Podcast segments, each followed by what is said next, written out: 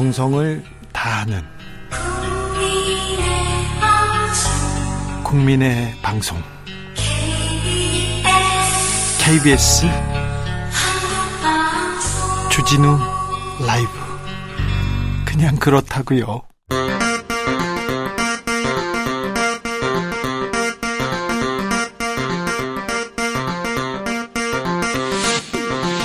주진우 라이브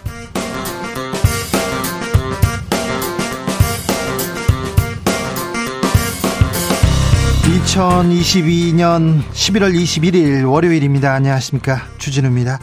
윤석열 대통령 취임 6개월을 맞았습니다. 이태원 참사 책임론 일고 대통령실과 MBC 간 갈등 심화되고 있는데요.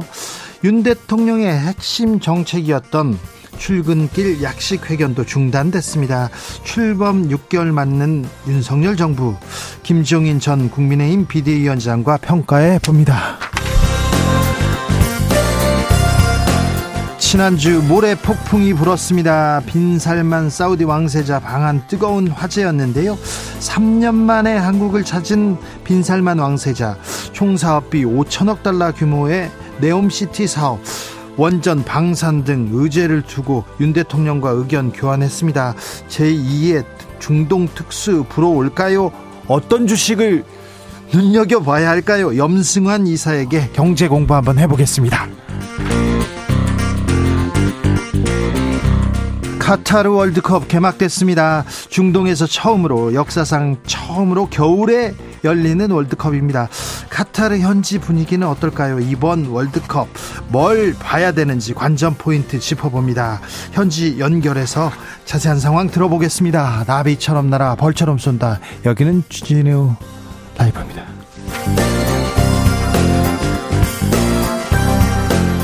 오늘도 자중자애 겸손하고 진정성 있게 여러분과 함께 하겠습니다. 음, 새벽에 카타르 월드컵 개막전 있었습니다. 보셨는지요?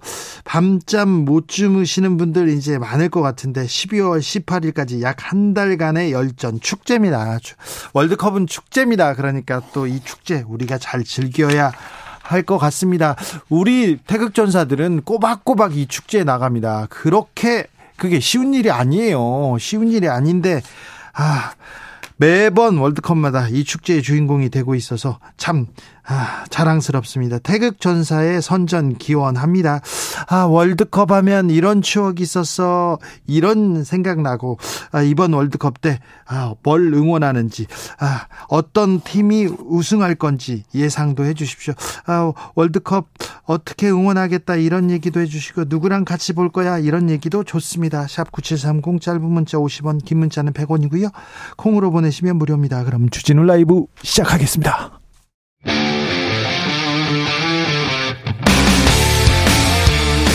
탐사보도 외길 인생 20년. 주 기자가 제일 싫어하는 것은?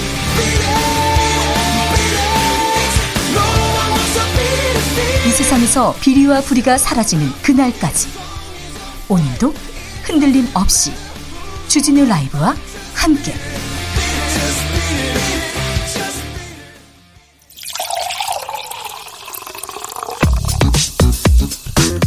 진짜 중요한 뉴스만 쭉 뽑아냈습니다. 주스. 정상근 기자 어서 오세요. 안녕하십니까.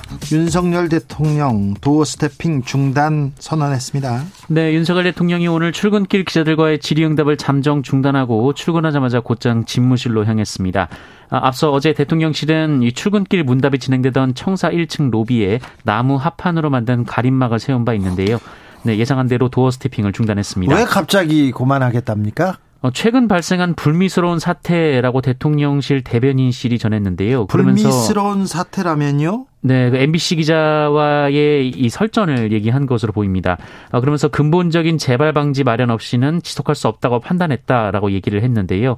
어, 이는 이 항의하는 MBC 기자에게 그 징계를 해달라라는 것으로 어, 요청한 것이라고 해석이 나오고 있습니다. 기자가 질문을 하고 항의하면 안 됩니까? 설전을 벌이면 안 됩니까? 아, 지금 설전을 버리는 것으로 유명했던 아, 하, 저로서는 조금 이거 이거 받아들이기가 어렵습니다. 이거 네. 기자는 기자는 국민 편에서 묻는 거기 때문에 공격적으로 이렇게 물어보고 설전을 하고 가끔 다툴 수도 있습니다. 저는 많이 다퉜습니다. 네, 안 다투는 걸 본 적이 없습니다. 아, 죄송합니다. 네. 자, 이 내용은 자, 잠시 후에 잠시 후에 자세히 아, 얘기 나눠보겠습니다. 정치권에서 공방 커집니다. 네, 국민의힘은 MBC 때문이라고 주장하고 있는데요. 이 국민의힘 박정아 수석 대변인은 도어 스태핑 잠정 중단은 MBC가 초래한 것이라면서 MBC는 공영방송이지만 지금까지 일련의 모든 논란에도 사과 한마디조차 없다라고 비판했습니다. 다 MBC가 잘못했다 이렇게 얘기합니까? 네, 일부 국민의힘 정치인들은 MBC 기자가 슬리퍼를 신고 있었다라며 비판을 가하기도 했습니다. 여기서 또 슬리퍼가 왜 나옵니까? 민주당은 뭐라고 합니까? 네, 안호영 수석 대변인은 권위적인 발상이고 좀스러운 대응이라면서 이 불편한 질문을 거부하는 것은 닫힌 불통이다라고 비판했습니다. 네, 잠시 후에 이 부분 문제는 저희가 자세히 이야기 나눠보겠습니다. 지난 주말에 이재명 민주당 대표의 측근으로 꼽히는 분이죠. 정진상 실장 구속됐습니다. 네, 민주당 이재명 대표의 최측근으로 꼽히는 정진상 정무조정실장이 지난 토요일 새벽 구속 수감됐습니다. 어, 두 차례나 휴정하며 이 영장 실질 심사 신문 시간이 8시간이나 이어졌는데요. 매우 긴 시간입니다. 매우. 네, 신문 내용을 검토한 끝에 심사를 시작한 지 13시간 가량 지난 뒤 이 증거 인멸과 도망의 우려가 있다는 검찰의 주장을 받아들여 법원은 구속 영장을 발부했습니다. 남욱 변호사 그러니까 대장동 사건의 핵심 남욱 변호사는 풀려났네요. 네, 유동규 전 성남도시개발공사 기획본부장에 이어 남욱 변호사도 구속기한 만료로 석방되면서 어, 이른바 대장동 일당의 주범들이 속속 밖으로 나오고 있습니다. 네. 어, 남욱 변호사는 불구속 상태에서 재판을 받게 됩니다. 오늘 새벽에 풀려났는데요. 오늘 재판 나와서 어, 이재명 대표에 대한 폭로 이어갔어요.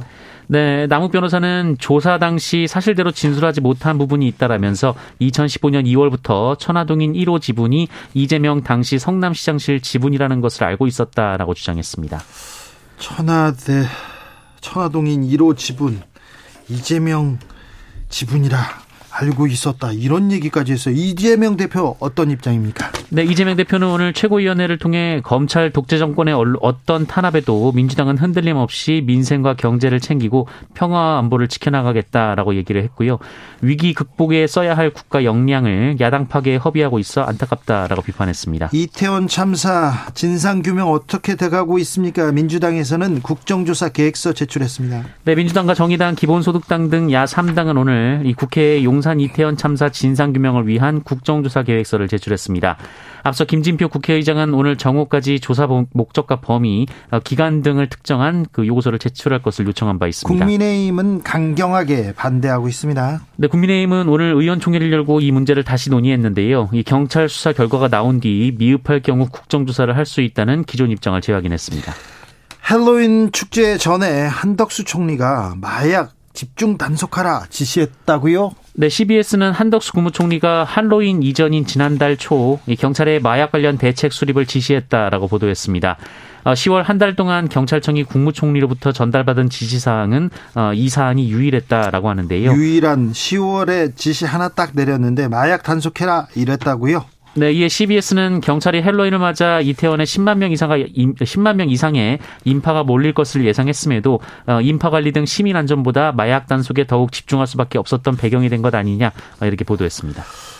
경찰 특수본은 일선 간부들 조사했습니다. 그런데요, 용산 경찰서장이 서울경찰청에 기동대 파견 요청했다 이렇게 주장했지 않습니까? 네. 서울청은 그런 적 없다 이렇게 자르네요. 네, 김광호 서울경찰청장은 오늘 기자간담회를 통해 재차 확인한 바 할로윈과 관련해 용산 경찰서에서 경비 기동대를 요청받은 사실은 없었다라고 밝혔습니다. 어, 김광호 청장은 이임재 전 서장이 참사 나흘 전 이 서울청에 경비 기동대 투입을 요청했으나 이 집회 시위가 많아 지원이 힘들다는 이유로 받아들여지지 않았다라고 증언한 데 대해서 어, 용산서가 교통 기동대만 요청했고 이 경비 목적의 기동대를 요청한 적은 없다라는 취지로 주장했던 바 있습니다. 경찰 간에 지금 입장이 갈리고 있습니다. 어, 수사를 통해서 밝혀야 되는데 경찰 특수본에서 서울 경찰청과 용산 경찰서 사이에 이 관계 잘 수사할 수 있을지 지켜보겠습니다. 아, 그렇게 어려운 수사는 아닌데 빨리 좀 명확하게 진상을 규명해 줬으면 하는데 네, 지켜보겠습니다. 아, 물가보다 더 중요한 일이 없다. 물가를 잡아주세요. 그런 또 국민들의 목소리 계속 나옵니다. 물가 폭등은 저소득층에 더 큰 피해를 끼쳤습니다. 네, 하위 20% 가구의 실질 소득이 지난 1년간 크게 감소했다는 통계청 통계가 나왔습니다. 어, 오늘 통계청이 발표한 3분기 가계 동향 조사 결과를 보면 이 소득 하위 20%의 올해 3분기 실질 소득이 103만 9,600원이었는데요. 1년 전 같은 시점보다 6.5%나 감소한 것으로 나타났습니다. 어, 실질 소득은 이 소득에서 물가 변동을 제거한 개념인데요. 어, 소득 하위 20%의 소득은 이 명목 기준으로 보면 113만 천 원으로 지난해 같은 기간보다 1% 감소하는 데 그쳤지만 물가가 올랐잖아요. 네, 물가까지 고려할 경우 감소율이 6.5%까지 커진 겁니다. 어, 같은 기간 전체 가구의 실질 소득은 2.8% 감소했는데요. 반면 상위 20%는 2% 어, 감소에 그쳤습니다. 네, 그러니까 부자들은 타격이 없는데 가난한 사람들은 계속 피해를 키우고 있네요. 참 이런 부분에 대해서 조금 어, 정책이 정치가 영향을 미쳐야 되는데 호남 지역은 가뭄이 심하다고요? 네, 어, 호남 지역에서 가뭄이 얼마나 심한지 먹는 물까지 고민해야 하는 상황이 왔다고 합니다. 어디가 그렇습니까? 네, 뭐 이미 이 완도군 금일도 같은 경우에는 2일은 급수를 하고 4일은 단수를 하는 제한 급수가 시작이 됐는데요. 음. 이 금일도뿐 아니라 섬 지역의 제한 급수가 계속 늘어나고 있는 상황입니다. 이 부분도 좀 정치가 신경 써 주셔야 되겠습니다. 좀 챙겨 주십시오. 북한이 지난 주말 화성 17형 발사 장면 공개했어요. 네, 북한은 지난 금요일 발사한 신형 대륙간 탄도미사일 화성 17형의 발사 영상을 지난 토요일에 공개했습니다. 근데 딸과 함께 미사일을 또 미사일 발사 장면을 봤습니까? 네, 북한 김정은 위원장은 리설주 씨와 딸과 함께 미사일 발사 장면을 참관했습니다. 딸과 같이 미사일을 발사를 본다. 이게 무슨 의미일까요? 전문가들한테도 물어봤는데 참 이해가 안 돼요. 저는 이렇게 사진을 공개하는 거 있잖아요. 사진을 마구 공개하는 거는 참 이해가 안 됩니다. 네. 아, 이 부분은 전문가들 모셔가지고 왜 이렇게 자꾸, 자꾸 공개하려고 하는지, 자꾸 사진을 찍으려고 하는지 이 부분도 좀 물어보겠습니다. 카타르 월드컵 개막했습니다. 네, 카타르 월드컵이 우리 시간으로 어젯밤 개막해 29일간의 열전에 들어갔습니다. 어, 이번 대회는 92년 월드컵 역사상 최초로 아랍 국가에서 열리는 월드컵이고요. 네. 또 최초로 겨울 시즌에 열리는 월드컵이기도 합니다. 그러니까 월드컵 경기도 중요합니다. 축구 경기, 수준 높은 경기 중요한데요. 이 기회에 우리가 중동, 아랍의 문화, 그리고 사회 이런 현상들도 조금 공부해 보자고요. 그러면은 많은 것을 느끼게 되는 그런 축제가 될 것으로 보입니다. 코로나 상황 어떻습니까? 네, 오늘 코로나19 신규 확진자 수는 2만 3,091명이 나왔습니다. 어제보다 절반 정도 줄었고요. 일주일 전과 비교해도 660명 감소했습니다. 하지만 지금 코로나 상황 심각하다는 거 여러분 유념하셔야 됩니다. 주스 정상근 기자 함께했습니다. 감사합니다. 고맙습니다. 월드컵 추억들 쏟아집니다. 이번 월드컵 어떻게 보실 건가요? 아, 1030님 2002년 월드컵 그때 50살이었는데요. 대학로에서 버스 운행 중에 오도 가도 못하고 버스 위로 올라가서 응원했던 기억 납니다. 그때요. 2002년 월드컵 때, 전 국민이 거리로 이렇게 뛰쳐나왔는데, 차 위에 막 올라가서 막 뛰어, 뛰고 그러는데, 자기 차 위에 올라가서 여성이 막 뛰고 있는데, 박수를 치고 있는 걸 보고 참, 이걸 어떻게 봐야 되나. 근데 그때는 다 즐거웠어요. 그렇죠. 0147님, 전 이번에는요, 하이라이트로 만족하려고요. 4시 회사로 출발하기에 10시 경기 보긴 좀 어렵습니다. 그래도 대한민국 축구 국가대표팀 원정 16강 적극 응원합니다. 얘기합니다. 네. 1404님, 배드민턴 체육관에 모여가지고 같이 응원하면서 보려고 준비 중입니다. 정치는 다 있고 축구만 생각하려고요. 아, 이렇게 모여서 축구 보면 또 재밌습니다. 그게 또, 그, 또, 많은 즐거움을 줍니다. 3123님, 4년 전에 축구가 뭔지도 몰랐던 어린아들이 그동안 훌쩍 자라서 경기를 같이 보면서 논쟁할 정도로 축구에 관심 많아졌습니다. 치킨 한 마리 시켜서 아들과 소리 지르면서 응원할 예정입니다. TV도 바꿨습니다. 준비가 다 됐고 됐군요. 오, 네. 치킨과 맥주 뭐 뗄래야 뗄 수가 없는데요. 네. 좋습니다. 네. 음. 여러분도 네. 여러분도 아, 좋은 이번 축구 월드컵 잘 즐기길 바라겠습니다. 카타르 월드, 월드컵 공식 주제가는 BTS 전국의 목소리가 들립니다. 드리머스 지금 조금 있으면 들릴 거예요. 어우 어제 퍼포먼스 엄청 멋있었습니다. 춤도 아우 네 세계 어우 지금 지 목소리 천국이에요.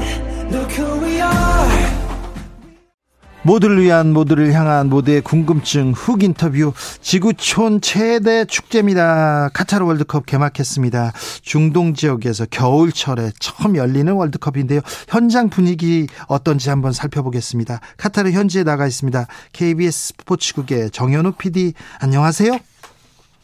네, 안녕하세요. 정현우 PD입니다. PD님 거기 지금 날씨는 어떻습니까? 아, 저희가 이제 10월 말에 도착해서 준비를 하고 있었는데 네. 처음 도착하자마자 엄청 덥고 습해서 예. 야, 이거 이러다가 월드컵 하겠나 싶었는데 정말 거짓말처럼 네. 바로 어제 개막전부터 모래바람이 불더니 시원해졌습니다. 아 그렇습니까? 지금 날씨 네, 네, 네. 지금 날씨는 한 10월 어, 중순 정도 우리나라에 중순 정도에 살짝 쌀쌀해서 예. 밤에는 이 외투를 바람막이 정도를 입어야 되는 그런 날씨라서요. 예. 사실 선수들이 운동하고 살짝 땀 흘리기에는 어, 최적의 날씨인 것 같긴 합니다. 네. 경기장에 에어컨도 나옵니까? 경기장의 에어컨이 예. 그 피치라고 이제 경기 뛰는 그 그라운드 내에 내려가 보면 24도로 맞춰져 있습니다. 네. 저희 그 집에서 24도로 틀어놓으면 꽤 춥잖아요. 네. 거기다가 선수들은 또 반팔 반바지 입고 뛰기 때문에 땀 흘리고 나서 씻고 하면 살짝 쌀쌀할 정도이기 때문에 어, 지금 카타르에서 뛰는 선수들 입장에서는 어, 더위를 느낄 새는 아마 경기하는 동안만큼은 없을 것 같습니다. 그렇습니까? 현지 분위기는 어떻습니까? 카타르 어, 현지 그 시내나 뭐 어, 주변 상황은 어떻습니까?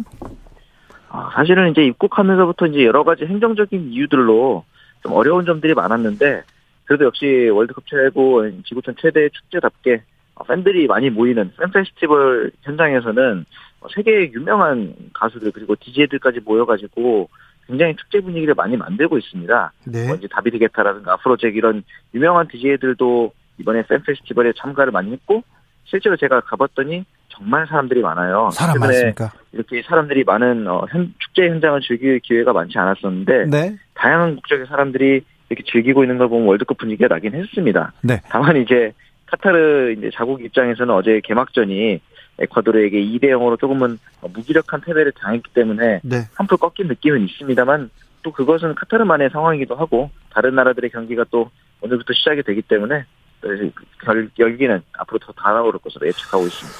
차가 엄청 막힌다고 하던데요. 아, 제 생각에는 좀 달라요. 왜냐면은 저희의 기준은 사실은 그 서울의 출퇴근길 교통체증이잖아요. 네. 거기에 비하면은 거의 차가 안 막히는 수준입니다. 아, 그래요? 카타르 네네 현지에서는 뭐랄까 좀 운전이 거친 경우가 많아요. 네. 그래가지고 그런 부분들이 좀 있긴 하지만 도로도 잘 정비돼 있고 교통체증도 생각보다는 심하진 않습니다. 다만 이게 이제 카타르 나라의 특성상 갑자기 그 이유 없이 네. 도로를 막아버리고 교통을 통제해버리는 그런 경우들이 좀 있기 때문에 그렇지 실제 차가 그렇게 많이 막히진 않는데 갑자기 가다 보면 도로가 사라져 있고 그런 상황들이 좀 아, 그래요? 그런 것 때문에 이제 변수가 생기긴 합니다. 어, 경기장이나 도로 이런 건설 그 건설 현장 현장은 다 공사는 끝났습니까? 공사는 이제 완공돼서 이제 손님을 맡고는 있는데 네. 아직까지도 이제 들어가는 길이라든가 지금 네. 세부 세부 골목 골목 등에서는 어, 여전히 공사가 진행되고 있거든요. 네. 사실 이런 부분들은 어, 카타르 월드컵에 대한 준비라기보다는 월드컵 이후에 그 특수를 노리는 그런 이후에 대한 준비이기 때문에 네. 사실 와가지고 이제 팬분들께서 어, 월드컵을 즐기기에는 좀 최적의 상태이긴 합니다. 아, 그렇습니까? 제가 남아공 월드컵 취재 갔었는데 그때는 개막하고도 공사를 계속 하더라고요. 그래서 공사 현장 감독한테 아니, 월드컵 개막했는데 아직도 공사하면 어떡해요? 그러니까 월드컵 끝나도 우리는 먹고 살아야 될 거 아닙니까? 이렇게 얘기해서 끄덕끄덕 했습니다, 제가. 자, 그 물가는 어떻습니까? 맥주 한 잔에 막 18,000원, 2만 원 한다던데. 네, 이 아무래도 일반 상점에서는 맥주를 구매를 할수 없으니까요. 네.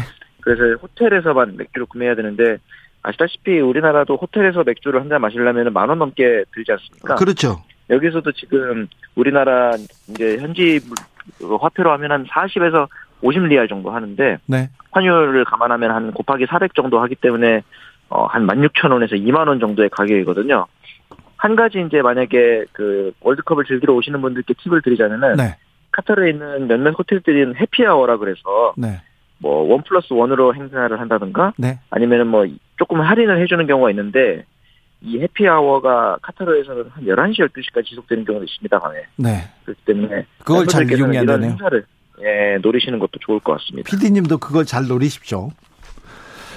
알겠습니다. 자, 우리 대표팀 선수들 아, 컨디션은 어때 보입니까? 손흥민 선수 어떻습니까?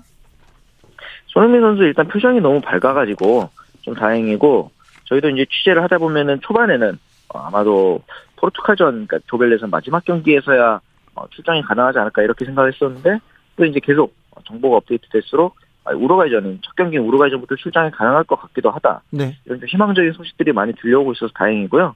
어제는 오랜만에 대표팀이 좀 휴식을 가졌습니다. 그래서 저희가 저녁을 먹으러 갔다가 우연히 어, 대표팀이 이제 시내에 있는 유명한 식당에서 회식을 하고 있는 모습을 살짝 보고 있다고 하기도 하더라고요. 네. 손흥민 선수 아, 지금 회복 속도가 빨라 빨라진다 이런 얘기는 있는데요. 다른 선수들 뭐 부상 괜찮은 거죠? 네네 아직까지 심각한 부상은 발생하지는 않고 있기 때문에 네. 그리고 이제 워낙 대표팀 내에서의 분위기가 어, 좋다고 합니다.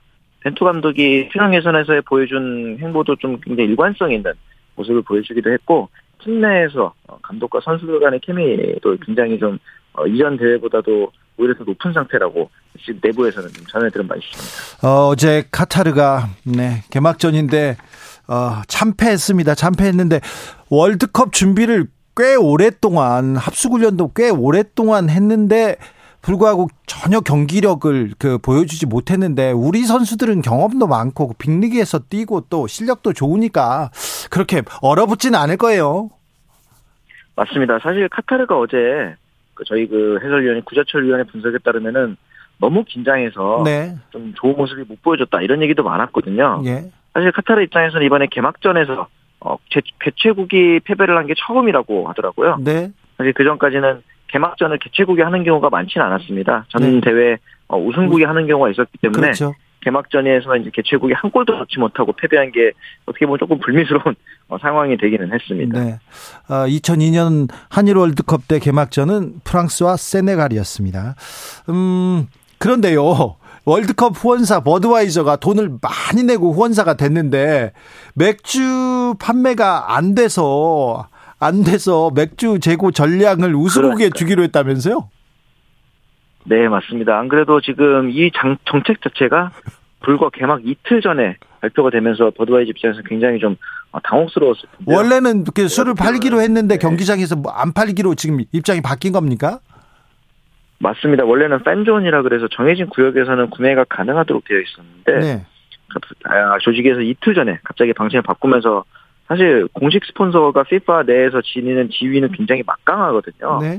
어제 개막전에서도 이제 공식 스폰서인 비자의 이제 그 후원사의 대표가 나와서 행사도 하고 경기장도 밟아보는 굉장히 좀 powerful한 제의에는 이렇게 일방적으로 변경하는 경우는 사실 FIFA 입장에서도 굉장히 드문 케이스인 것 같긴 합니다. 아, 그렇습니까? 아무튼, 아, 이번 카타르 차- 찾아서 직접 응원하는 그 축구 팬들이 있는데요.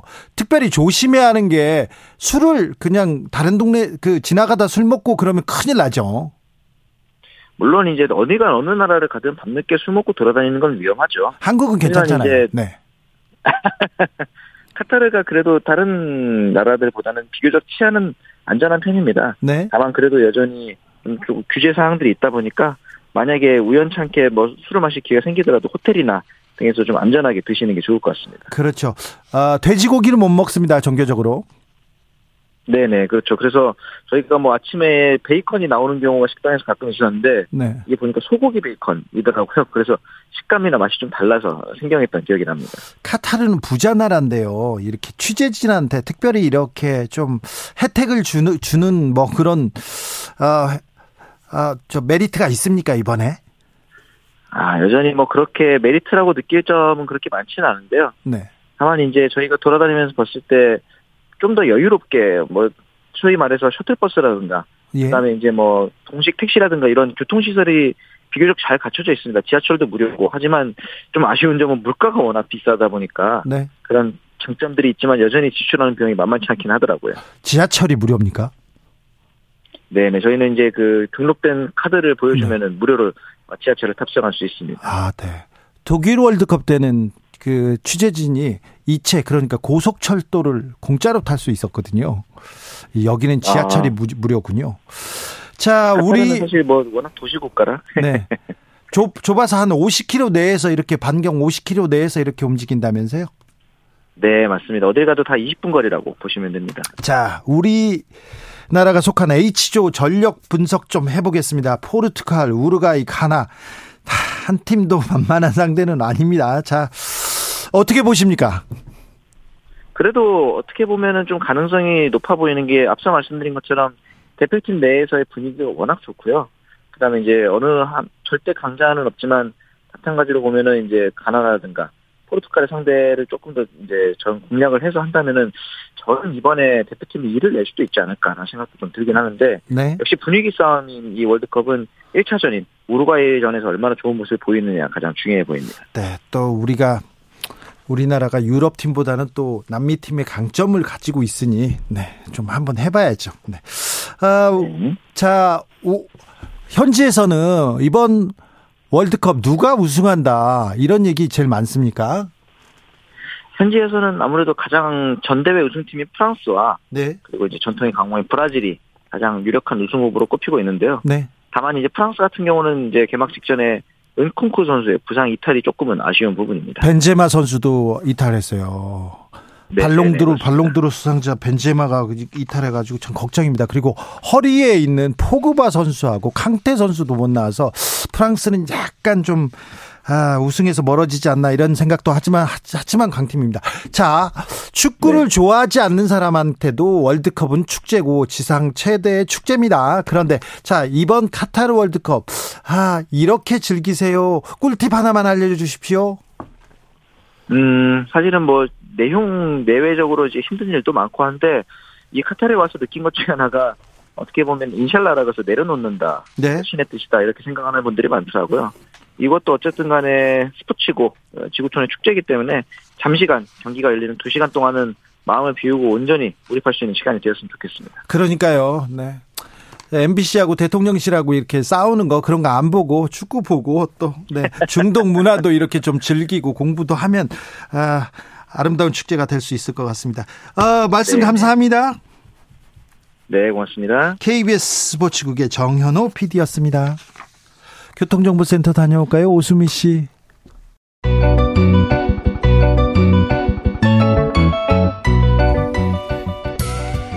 한층 날카롭다, 한결 정확하다, 한편 세심하다, 밖에서 보는 내밀한 분석, 정치적 원해시죠. 오늘의 정치권 상황 원회에서 더 정확하게 분석해 드립니다. 이현주 전 국민의힘 의원 어서 오세요. 네, 안녕하세요. 부드러운 카리스마 이현주입니다. 최민희 전 더불어민주당 의원 어서 오세요. 네, 안녕하세요. 불굴의 희망 최민희입니다. 네. 윤석열 정부 6개월 네 지나갑니다. 6개월 지나가는데 오늘 어, 어, 다른 정부하고 다르다. 우리는 소통한다. 그러면서 용산으로 집무실 이전하면서 doorstepping 출근길 문답. 이거 윤석열 대통령의 트레이드 마크로 볼 수 있는데요. 오늘 잠정 중단하기로 했습니다. 이 소식 어떻게 들으셨습니까? 최민희 의원님? 우선 doorstepping이 door stopping 된 날이다. 네, stop. 네, 그리고 네. 저는 뭐 이게 이기주 기자와 비서관의 공개 설전은 이건 그냥 핑계가 됐고 이미 도어 스태핑이 뭐 대통령의 일단 일단 말실수로 인한 설화로 지지율 추락의 원인으로도 지목된 적이 있습니다. 그래서 이미 도어 스태핑이 계륵처럼 되어 버려서 이게 호시탐탐 이게 어떻게 하면 폐지할 수 있을까 고민하고 있었던 것이 아니냐. 그래서 울고 싶은데 이기주 기자가 빰 때리는 격이 된 게 아닌가 합니다. 그래서 이거를 뭐 MBC 기자와 비서관의 공개 설전 때문에 도스타핑 되는 건 너무하지 않습니까? 앞뒤가 네. 안 맞습니다. 좀 그렇죠. 네. 그러면 앞으로 상당 기간 안 할까요? 아니면 아예 안 할까요? 저는 어쨌든 지난번에 한번 코로나19를 음, 핑계로 코로나19를 내세워서 잠정 중단한 적이 있습니다. 그때는 잠정 중단이었는데 지금은 뭐, 뭐 이게 뭐 대응책, 뭐 재발 방지 방안이 마련 안 되면 지속할 수 없다고 판단했다. 근데 거기에 근본적인이 붙어 있더라고요. 근본적인 재발 방지 대책이 언론이 순치된 질문만 하라는 거 아니겠습니까? 근데 언론은 순치된 질문만 할 수 없기 때문에 네. 이번에는 저는 뭐 일단 중단 정도로 봐야 되지 않을까? 잠정이 아니라. 예. 어떻게 보셨어요? 네. 뭐 저는 처음부터 그거 이게 좀 맞지 않다. 네. 이렇게 말씀드렸었죠. 우려가 왜냐하면, 컸죠. 네, 네. 왜냐하면 이게 이제 뭐 어, 이 정치적 경력이 굉장히 되고 좀 노련하고 이래야 되는데 뭐 그렇긴 합니다. 그래서 어차피 이제 오래 가겠냐 이런 생각은 했었는데 근데 또 굳이 아 이런 상황에서 이유가. 갑자기 중단이 되니까 뭐라 네. 뭐 이유를 뭐 MBC 얘기를 한 건 아니지만 국민들 보기에는 그렇게 썩 좋진 않죠. 그래서 그 물론 이제 그 기자와의 설전에 이제 저도 봤는데 뭐 여러 가지 뭐 예의라든가 이런 지적은 할 수 있을 것 같긴 합니다만 그런데 이제 대통령이시잖아요. 네. 뭐 그런 것 갖고 중단했다 그런 말이 안 되고요. 네. 네. 그런 말이 안 되죠. 이제 어 일부 이제 여당에서 버르장머리니 뭐 이런 얘기들이 나오는데 아뭐 예의 뭐 버르장머리 뭐 어쩌고저쩌고 하는 것들이 아, 이게 이 여당이고 국정을 책임진 입장에서 이런 거가 문, 이게 문제가 있긴 하지만 이런 걸로 자꾸 얘기를 하고 이게 막 아주 큰 이슈가 되고 이슈 너무 키워요. 너무 네. 아, 지금 걱정할 게 태산 같은데 우리 민생도 그렇고 지금 예산 문제도 그렇고 지금 잘못하면 준예산 가는 거 아닙니까? 어, 그리고 국제 관계도 그렇고 국민들은 정말 죽을 지경인데 이런 거 가지고 이렇게 막 싸우나? 이렇게 생각이 될 수 있기 때문에 아, 이런 오해를 불러일으킬 수 있는 이런 시점에 이렇게 딱 중단해 버린다. 아, 좀, 좀 현명하지 못했던 것 같아요. 근데 이게 어, 정쟁화 되었을 때 여당이 야당과 싸운다. 있을 수 있는 일입니다. 근데 지금 언론과 싸우잖아요. 그것도 이제는 뭐.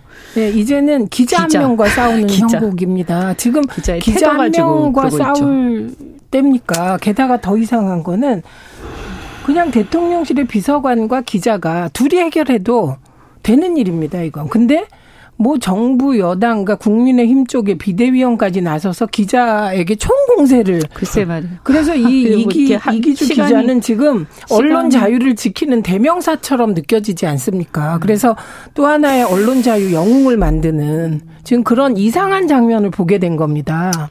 그 지금 정치가요 이렇게 너무 격이 떨어지고 있어요. 그 저는 어, 물론, 이렇게 문제, 제, 문제의 원인이 됐던 부분들에 대해서 MBC의 문제가 없다라고 얘기하진 않겠지만, 그럼에도 불구하고 기자의 태도나 이런 걸 가지고 자꾸 이렇게 하는 거는, 그건 옳지 않아요. 뭐 이렇게, 그, 그게 뭐 이렇게 큰, 그러면 어. 이제 비서관의 태도에 대해서 또 태, 얘기하게 되잖아요. 그러니까 태, 이렇게 하면 안 그러니까 되죠. 뭐 그거는 사실은 제가 생각할 때 비서관이 그때 같이 뭐 설전을 벌였던 비서관이 얘기할 수는 있어요. 네. 네. 그렇지만 이거를 도어 스태핑 중단이 이렇게 딱 시점이 이렇게 되니까 이 도스태핑이라는 건 사실 대통령께서 많은 사람들 우려를 했음에도 불구하고 굉장히 호기 있게 시작하신 거 아니에요. 네. 근데 이런 거를 이제 어쨌든 이런 계기에서 갑자기 중단하게 되면 굉장히 평가가 좋을 수가 없거든요.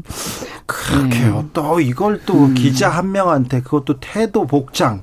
제가 어, 저 이명박 정부 때나 박근혜 정부 때 질문하면서 설전도 많이 하고 그러면 꼭 뒤에서 그랬어요. 태도 너는 생긴 게 슬리퍼 문제다 신고, 이렇게. 슬리퍼 신고 저는 슬리퍼 자주 신고 다니거든요. 거의 맨발에. 네. 그래도 음. 그때 그걸 가지고 국민의힘의 최고위원들이 벌떼같이 나서서 주진우 기자한테 그, 그, 그 말할 거리가 아니죠 사실은 그런 거 가지고 안 그랬죠. 아니 뭐 네. 그게 뭐 마음에 들어서 그런 건 아니겠지만 아, 그렇죠. 그냥 그 말할 거리가 아니죠 그런 거. 그러니까 생긴 거 가지고 뭐라고 한건 잘못됐잖아요. 네, 근데 그러니까 뭐 복장 태도 이것까지 나오면 이거는 네. 대통령실에서 개인적인 어떤 이제 좀 기준이나 이런 건 있을 수는 있지만 그 공, 공적으로 막 얘기하고 논쟁하고 그럴 거리는 전 아니라고 보고요. 어, 이게 오늘 가장 아, 중요한 뉴스가 대단히 참. 이 음. 출범 6개월 접어들어서 이제 민생 물가 어떻게 할 건지 이런 얘기는 하나도 안 그러니까, 나오고 계속 그러니까 이런 얘기만 나옵니다. 국민들이 볼 때 아 이게 왜 왜 이러지 정말 이게 국정을 어, 걱정할 게 태산 같을 텐데 우선 당장에 음. 준 예산 얘기가 나오잖아요. 그러니까 저는 지금 이런 시시콜콜 자질구레한 모든 것까지 대통령실이 개입하고 국민의힘 지도부가 나서서 대응할 일이 아니라 음. 예산안을 얼마나 합리적으로 재조정할 글쎄, 것인가 그 이거에 총력을 기울이시기 바랍니다. 차라리 법안이라든가 네. 지금 예산이라든가 이런 거 가지고도 여야가요 논쟁할 게 많이 있어요 사실은. 그래서 그걸 빨리 논쟁을 할 건 하고 타협안을 찾아가지고 결론 내려야 되는데 아예 논쟁을 그 부분에선 시작도 안 하시는 것 같아. 그러니까 지금 국민들이 볼 때는 어, 이게 뭐 할 일이 태산 같을 텐데 이게 도대체 어떻게 돼가고 있는 건가.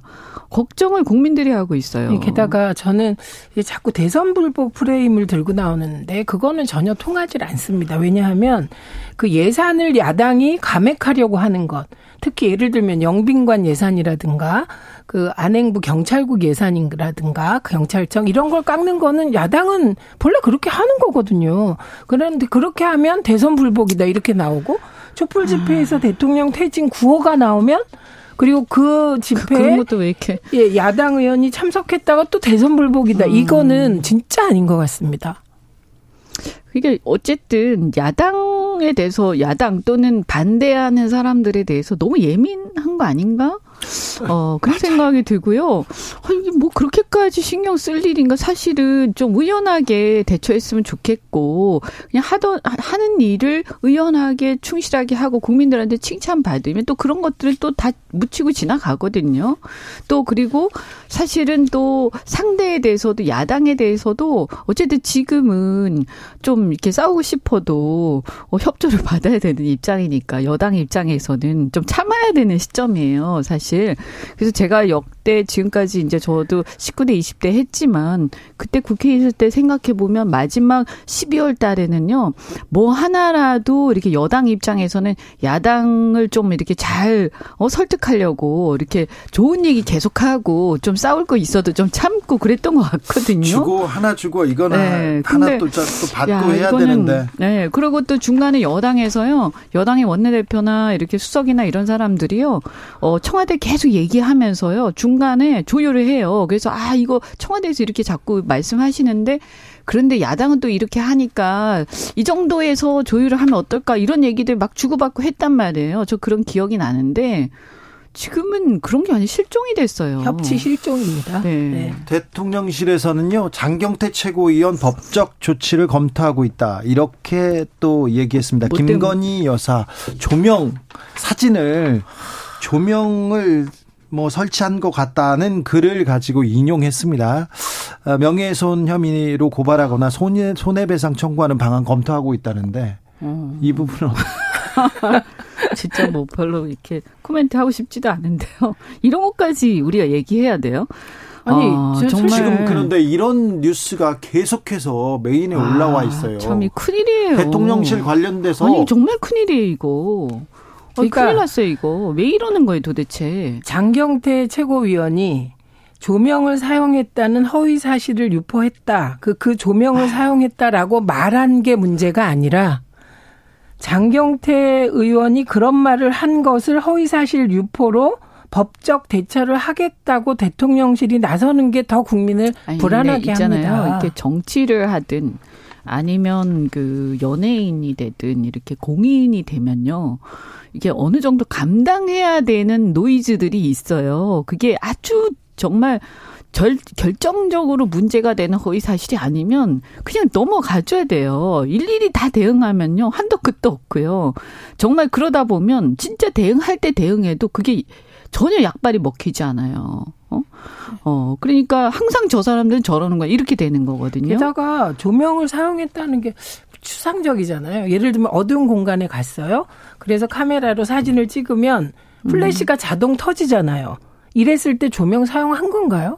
그러니까 이거 아니, 가지고 왈가왈부 할 일이 아니라고 생각합니다. 사용한 네. 것 같다. 네. 뭐그 자기 생 자기 평가고 자기 의견인데 어쨌든 어 그렇게 되면 이제 이게 이슈가 되면서 더 주목을 받게 돼요. 네. 그죠? 그래서 오히려 손해예요, 사실은. 그러니까 순방 이후 남은 게 음. 뭐가 있나 한번 생각해 보면 김건희 여사와 관련한 어, 이 사진 찍은 거 그리고 지금은 끝나 그 이슈가 사라져 가는데 갑자기 조명 사용했다는 얘기가 나와도 누가 그런 얘기를 해도 그냥 넘어가면 이게 이슈가 안 됩니다. 근데 허위사실 유포로 문제 삼겠다고 하면 그 순간부터 논란이 커지는 거거든요. 그러니까 저는 대통령을 보자 하는 참모들이 너무 예민한 것 같습니다. 너무나. 아니, 그러니까 참모들이 예민한 건 누가 예민한 건지 네. 모르겠는데 네. 이건 정말 아니 근데 이러라고 지금 이런데 시간 쓰라고 권력 위임한 거 아니잖아요. 정말 정신 차리지 않으면 큰일 납니다.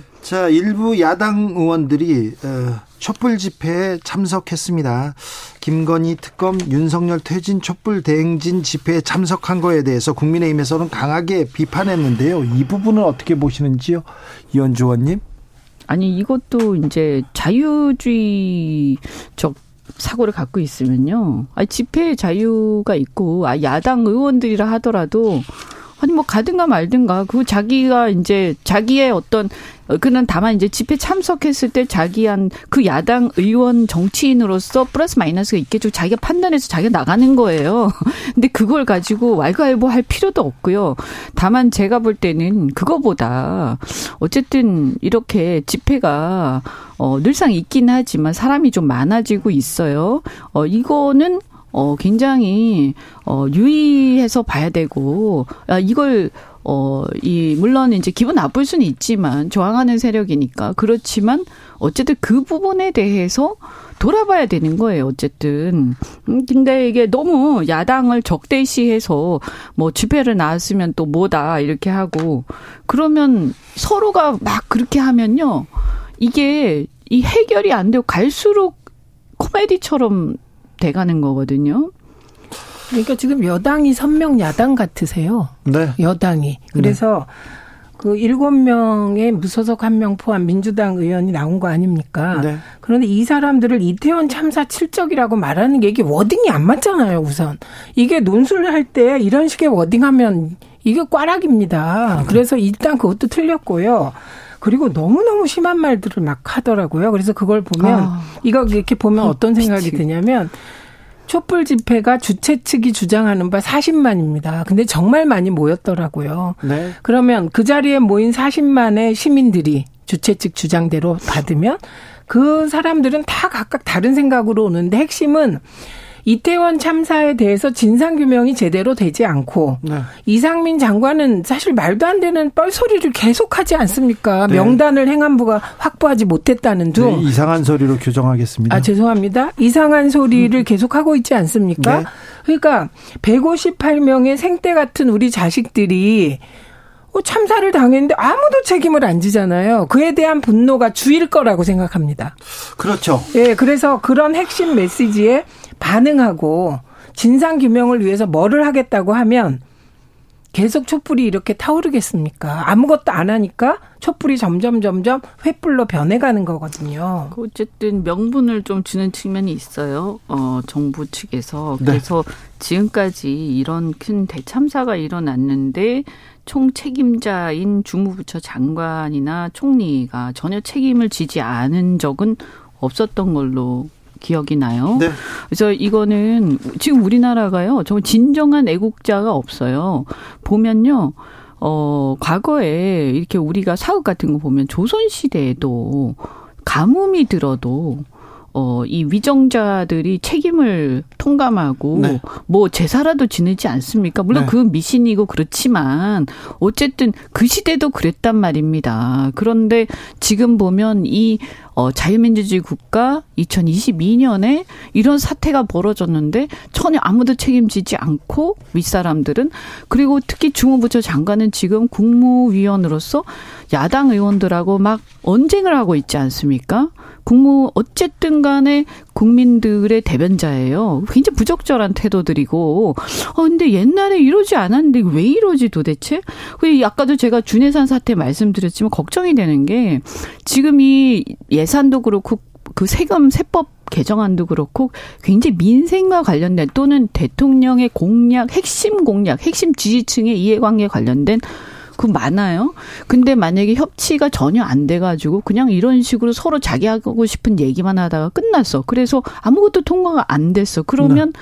이게 그러면 야당 탓만 하면 넘어갈 수 있냐? 그렇지 않습니다. 지금 대선 불복이라고 네. 얘기하고 있잖아요. 거기다가. 뭐그 그러니까 그 프레임은 정말 네. 통하지 않습니다. 속보 말씀드리겠습니다. 대통령실 이재명 부대변인은 고성 고성 난동 속 진소랑 소통 취지 위협받았다. 고성 난동 때문에 이 도어 스태핑이 어렵다. 그래서 더 나은 소통 위에 중단했다. 이렇게 얘기를 하는데 대통령실에서 음 기자와의 설전을 고송 난동이라 난동이라고 이렇게 얘기하는 것 자체가 아니 저거 들으니까 그 이 저 이태원 참사 때 왜 경찰 병력을 그렇게 배치했냐고 물었을 때 이상민 장관이 소요가 있었다고 얘기했잖아요. 소요가 그게 생각납니다. 그 용어 사용의 그 부정확성이 속마음을 드러내는 거 아닐까요? 굉장히 조금 우려스러운 단어가 지금 나오고 있는데 음. 어, 이 문제는 계속 커질 것 같습니다. 네. 네. 아니 그 기자의 태도나 이런 것들에 대해서 비판할 부분이 분명히 있어요. 하지만 저는 그게 이렇게까지 국정을 좌우할 정도로 자꾸 키우는 것 자체 어리석은 일이다 이렇게 생각하거든요. 네. 근데 네. 왜이 시점에 갑자기 부대변인이 나서서 또 난동이라는 표현을 쓸까요? 지금 MBC 기자를 대통령실에서는 징계하기 위해서 지금 절차에 들어갔다. 이러기까지 보도를 기자단 운영위원회에서 답변을 못했다면서요? 그런데 대통령실에서 직접 아마 출입을 어, 제한한다던가 뭐 그, 다른 다른 뭐 다른 방안을 낼 수도 있습니다. 아, 정말 역대, 역대급입니다. 특정인, 특정 대상에 대해서 타겟팅을 해서 그 사람이 어떻게 될 때까지 끝까지 막 문제를 삼는 이런 것들이 자꾸 반복해서 국민들한테 보여주고 있어요. 이거는 어, 국정 책임자의 어떤 품격이라는 거 여러 가지 국민들이 볼 때 그런 격에 맞지 않는 이미지예요. 그래서 맞습니다. 이거 굉장히 치명적입니다. 이런 게 자꾸 쌓이면. 그래서 정말 저는 어, 이거 보좌하는 사람들의 문제인지 아니면 당사자 본인의 문제인지 모르겠지만 이런 식으로 계속하면 어떤 아니 국민들이 이건 존경을 하기가 어려워요. 그러면 이거 권위가 스스로 떨어지는 거거든요. 그러니까 왜 이렇게 하는지 정말 이해가 안 됩니다. 대통령과 대통령실이 왜 특정 언론, 특정 기자하고 지금 아, 싸우자는 건지 도도무지 이해가 안 가는데 대통령실에서 지금 아, 생각을 잘못하고 있는 것 같습니다. 이거 명백하게 잘못하고 있어요. 언론 뭐 담당하시는 분들 지금 어, 좀 다 내려놓고 다시 생각하셔야지 지금 뭐 아니, 하는 건지. 저는 이제 MBC라든가 이게 우리 이제 보수 특히 보수 정당 입장에서는 이제 히스토리가 좀 있죠 갈등들이 MBC하고 사이에서 근데 그런 걸 해결을 하려면 이렇게 해서는 해결이 안 돼요. 굉장히 일을 키우고 있고요. 오히려 약간 비판적인 언론들이 결집시키고 있고요. 제가 볼 때는 어 이렇게 해서 성공한 예가 없습니다. 이때까지도 네, 어제 MBC가 스트레이트를 통해서 천공에 대하여 문제 제기를 했거든요. 정확히 천공과 대통령과의 관계에 대한 의혹을 제기했습니다. 그게 영향을 미치지 않았나? 하는 의혹을 가질 수밖에 없는 자, 순간입니다. 마지막에는 이 얘기 조금만 할게요. 조금만 하겠습니다. 계속해서 도어 스태핑 그리고 MBC와 대통령실의 갈등 얘기는 계속 커질 것 같아서 얘기를 다 할 수밖에 없습니다. 음, 정진상 실장이 구속됐고요. 노웅래 의원 어, 뇌물수수로 계속 수사를 받고 있고요. 그리고요 남욱 변호사가 석방된 이후에 이재명 대표에 대한 아, 본격적인 폭로를 이어가고 있습니다. 어떻게 보시는지요? 그 우선 지금 대장동 관련한 정권 교체 후 이건 거의 재수사 수준인데요. 이 수사는 애초에 편파적이며 불공정한 수사라고 얘기할 수밖에 없습니다. 왜냐? 이재명 대표에 대해서는 이런 부패 이미지 더 씌우기, 문재인 전 대통령에 대해서는 색깔론으로 더 씌우기, 이 두 개의 골격을 계속 가, 지고 가는 거고, 예를 들면 도, 도이치 모터스 주가 조작 의혹이라든가, 그리고 어, 대통령 장모의 양평 공흥지구 특혜 개발 의혹이라든가, 그리고 김건희 여사의 학력 허위 학력, 이력 등등 의혹에 대해서는 손도 안 대고 있지 않습니까? 그래서 애초부터 불공정이라는 프레임 속에서 출발한 거고 남욱 씨의 워딩을 정확히 보십시오. 이재명이 아닙니다. 이재명 시장실 측 네. 예, 이재명 측 이렇게 얘기하고 있습니다. 이원주 의원님. 네, 이제 이 수사의 내용에 대해서는 사실은 뭐 제가 정확하게 알지를 못하니까 어 그렇습니다만 지금 이렇게 이제 계속 가게 되면 어 민주당 내부가 굉장히 어렵겠죠. 그래서 지금 보면 어쨌든 수사가 계속 민주당에 향해서 가고 있는데 이 부분에서는 저는 개인적으로는 어 이재명 대표가 어 본인의 어떤 이 유무죄 이런 걸 떠나 가지고 네. 어 조금 이, 이 부분 거치에 대해서 약간 물러설 필요가 있지 않나요? 왜냐하면 야당하고 같이 이게 협의가 돼야 되니까 협치가. 감사합니다. 네.